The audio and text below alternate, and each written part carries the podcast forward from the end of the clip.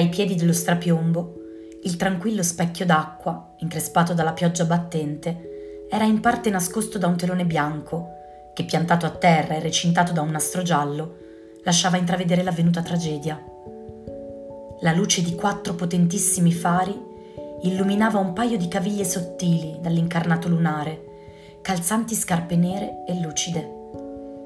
Fortunatamente, la pioggia scrosciante di poco prima si era ridotta a una tenue foschia di deboli goccioline. Ha risposto lei alla segnalazione del turista? chiese Camilla al maresciallo. Eh, no, sono stato avvertito dal collega di turno in centrale, ma sono stato il primo a giungere sul posto.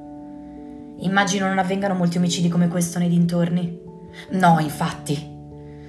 Ok, diamo un'occhiata al corpo e poi andiamo in centrale ad aspettare che arrivi la scientifica. Sa, è stata una fortuna che lei fosse ancora nei paraggi, constatò Pedrotti. Tommasi ha dovuto smuovere mari e monti per averla qui, sa? aggiunse sorridendo soddisfatto al collega. Camilla guardò il commissario con aria interrogativa.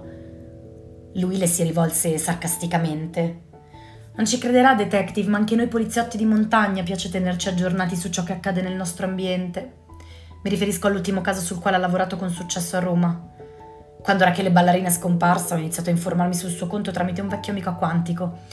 Lui mi ha confermato che la sua squadra era già ripartita alla volta degli Stati Uniti, mentre lei si trovava ancora in Italia. Non potevamo farci sfuggire l'occasione di approfittare della sua grande esperienza. Quella rivelazione colse Camilla di sorpresa e accadeva di rado che qualcuno suscitasse il suo stupore.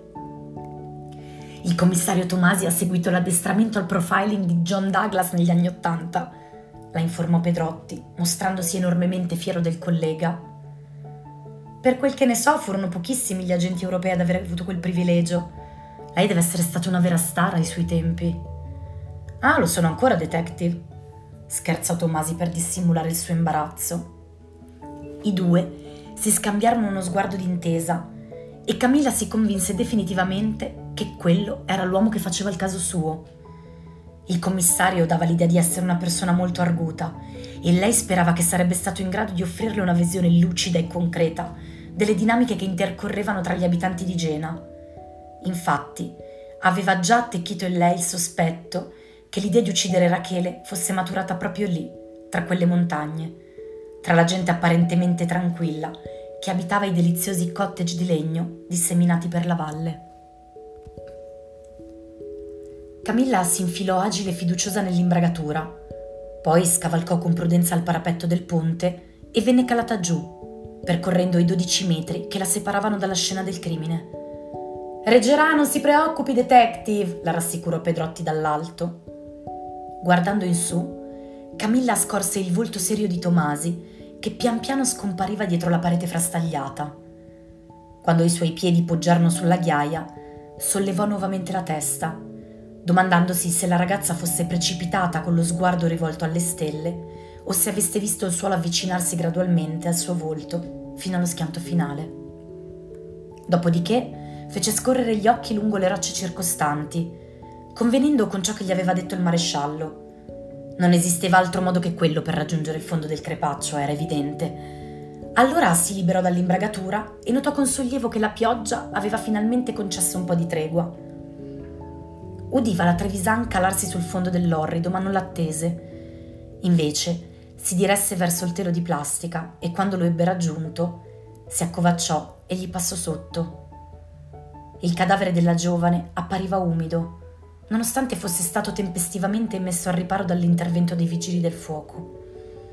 Le punte dei lunghissimi capelli corvini erano riverse sulla sponda del bacino d'acqua e fluttuavano avanti e indietro, lambiti dalla leggera increspatura creata dallo scorrere incessante della cascata. Il viso si mostrava cinereo e le labbra erano contornate di un viola intenso, dovuto al freddo patito prima di morire. Sul collo, ben visibili, c'erano i segni lasciati dalle mani che l'avevano strappata alla vita. Questo corpo è pulito, è in ordine tanto quanto la scena, notò Camilla. Le parve di essere scivolata dentro figlia di Sir John Millet, dipinto nel quale la giovane innamorata di Amleto galleggia esanime sul pelo dell'acqua di un ruscello, con l'intento di lasciarsi annegare. Camilla ricordava la giovane donna ritratta circondata da diversi tipi di piante. Un ramo di salice piangente, simbolo dell'amore non ricambiato. Foglioline di ortica, emblema del dolore lacerante. Violette attorno al collo diafano, allusione alla morte prematura. E il papavero, metafora del sonno eterno. Rachele era stata posta nella medesima posizione, tuttavia non era attorniata dallo stesso alone poetico. Il suo capo, sostenuto da una roccia, era inclinato verso l'alto, come a indicare la volta celeste. Ricordava una santa in adorazione. La mente di Camilla si mise in moto. Non è caduta né è stata spinta, ma distesa, pensò.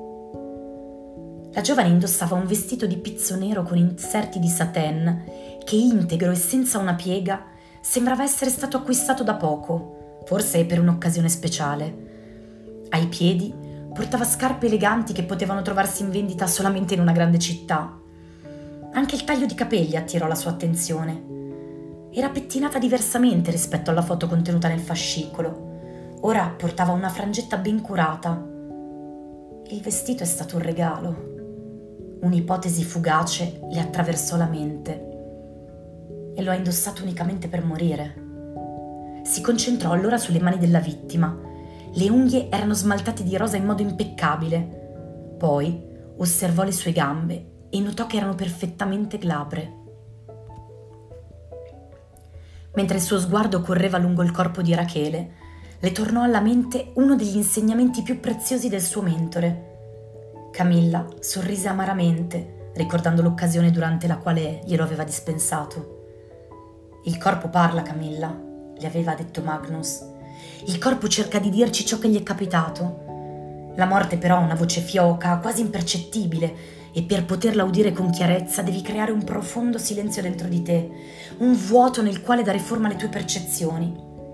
Devi solo collocare la vittima al centro esatto di quel vuoto e vedrai che prima o poi si accenderà la scintilla dell'intuizione. Salutato il ricordo, chiuse gli occhi per qualche secondo. Quando li riaprì, cominciò a respirare profondamente, con lentezza. Sento la solitudine di questa ragazza, la sua rassegnazione. Ma perché si è arresa? Perché non ha provato a reagire? Se lo avesse fatto ne porterebbe certamente i segni, invece nulla. È integra, liscia come il petalo di una rosa. La scena sembra un quadro d'autore malinconico e autocelebrativo. È come se l'assassino volesse dire guardate che gran gusto possiedo, ho creato bellezza dalla morte. Non c'è nulla di orribile in ciò che state guardando, tutto è poetico e io ne sono l'ispirato creatore. L'istinto le suggeriva che il killer doveva aver lungamente meditato su come esporre la vittima agli occhi del mondo intero. Qual è il disegno che si cela dietro questa messa in scena? Nel frattempo, anche la PM era passata sotto il tendone e osservava la scena senza dire una parola, prendendo qualche appunto sul suo smartphone. Il mondo è un luogo angusto, non trova detective?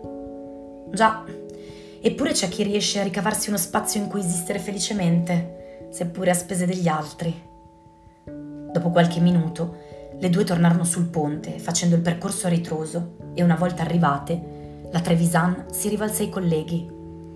Bene, direi che possiamo andare alla centrale, ci asciughiamo e facciamo un riepilogo della situazione. Tutti annuirono e la donna rispose al telefono. Gli agenti della scientifica saranno qui entro qualche ora, informò al termine della breve conversazione. Accanto a loro, un agente scrutava Camilla con curiosità lei dedusse che fosse appena stato buttato giù dal letto, già che appariva visibilmente assonnato e i bottoni del suo giaccone erano stati allacciati in maniera simmetrica. Questo è l'agente Vitali, spiegò Tommasi indicando il collega. Fa parte della mia unità. L'ho richiamato in servizio per piantonare la scena fino all'arrivo della scientifica. Ottimo, commentò Camilla. Dopodiché, rivolgendosi all'agente appena presentatole, gli disse Vitali, ascolti, non voglio ficcanaso qui in giro, quindi se dovesse sorprenderne li fermi, li identifichi e mi chiami immediatamente. Spesso accade che gli assassini tornino sulla scena del crimine. A quel punto la sua voce divenne severa. Non mi faccia tornare qui senza una valida ragione. Sono stata chiara? Sì, signora, tutto chiaro. Rispose l'uomo sollecito, rizzando la schiena.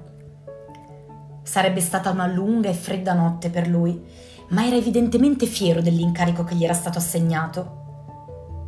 L'agente scelto Vitali, cominciò a spiegare Tomasi, ha messo in sicurezza una scena del crimine molto importante anni fa, coprendo un cadavere col suo stesso corpo pochi attimi prima che una frana gli rovinasse sopra.